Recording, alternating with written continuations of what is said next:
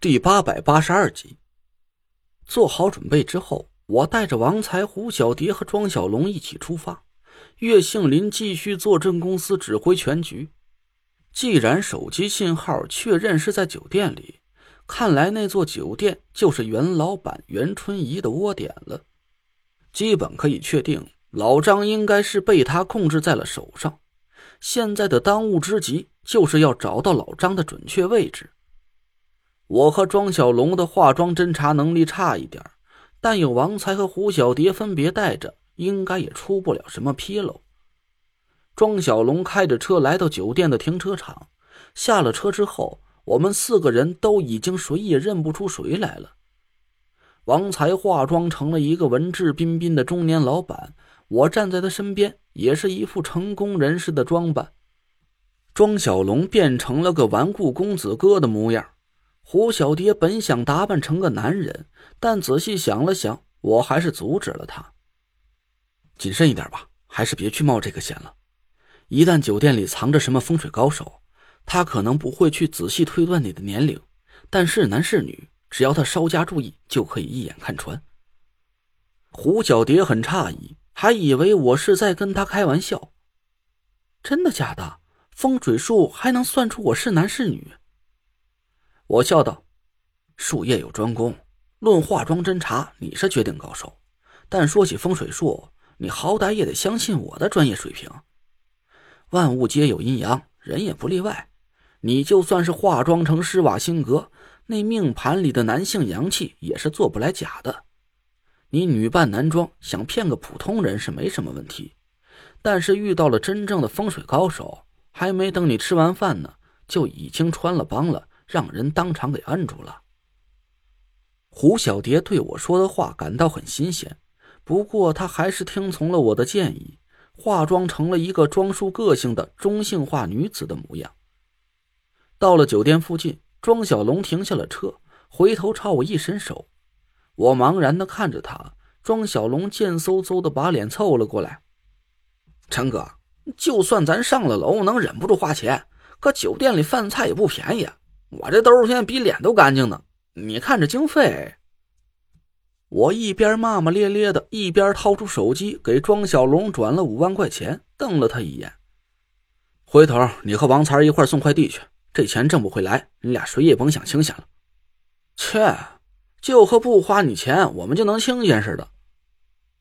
我竟然无言以对，按下车窗玻璃，抬头朝酒店的顶楼看了一眼。天色黑的像是一盆墨汁，整座写字楼都灯火通明，但只有顶楼那个顶尖的位置没有灯。和林木木联络一下，问问他们那边是什么情况。王才给林木木打了个电话，回头朝我点了点头，说：“他已经在酒店外围做好了接应准备。欧阳和端木一直在周围盯着，目前没发现有人被转移出酒店。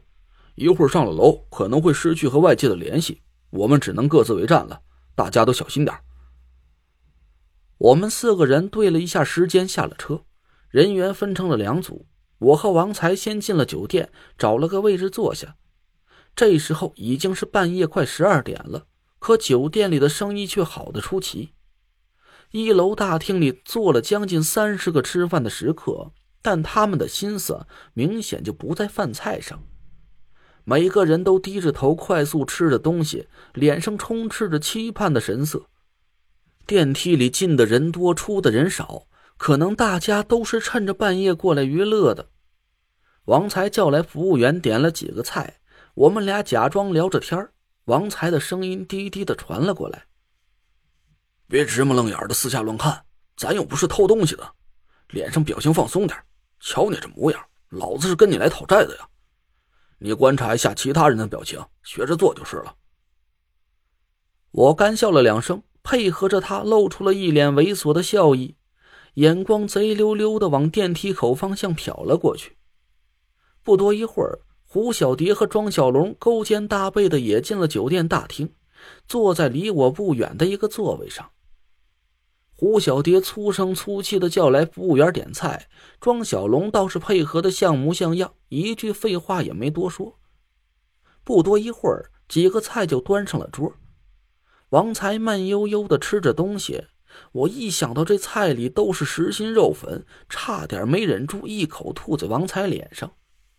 我假装接电话，一边低声聊天，一边从包里摸出一支雪茄，点上抽了起来。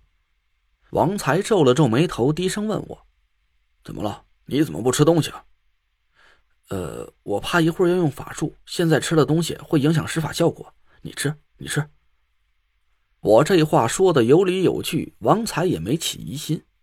没多一会儿，他就把几个菜吃了个七七八八。我只是装模作样的夹了几筷子，却没真的往嘴里塞。等他们三个人吃饱喝足，我也抽了小半支雪茄，身上的气息完全被掩盖住了。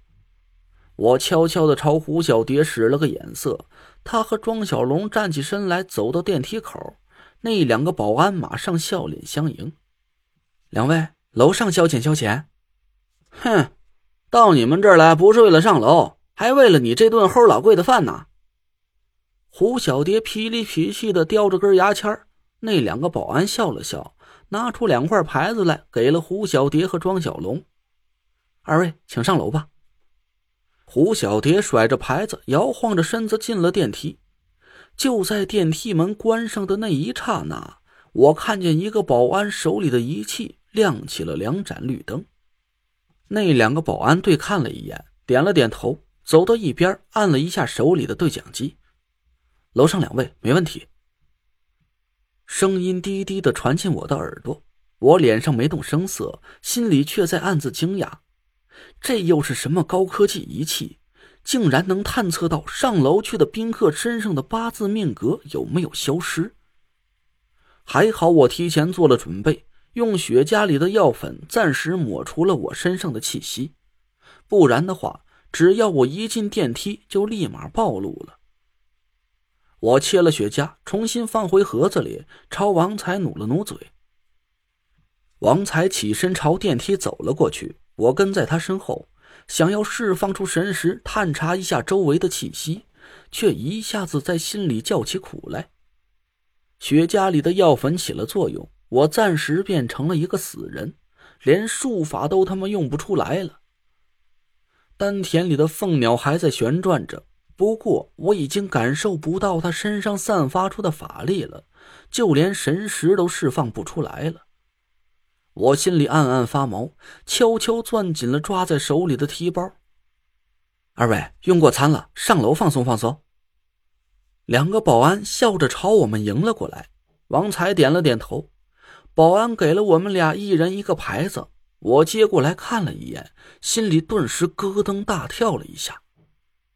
这是一块和澡堂子里的手牌差不多的号码牌，但是牌子上面写的却不是号码，而是画了一个和冥想天尊结出的那个手印一模一样的奇怪的图案。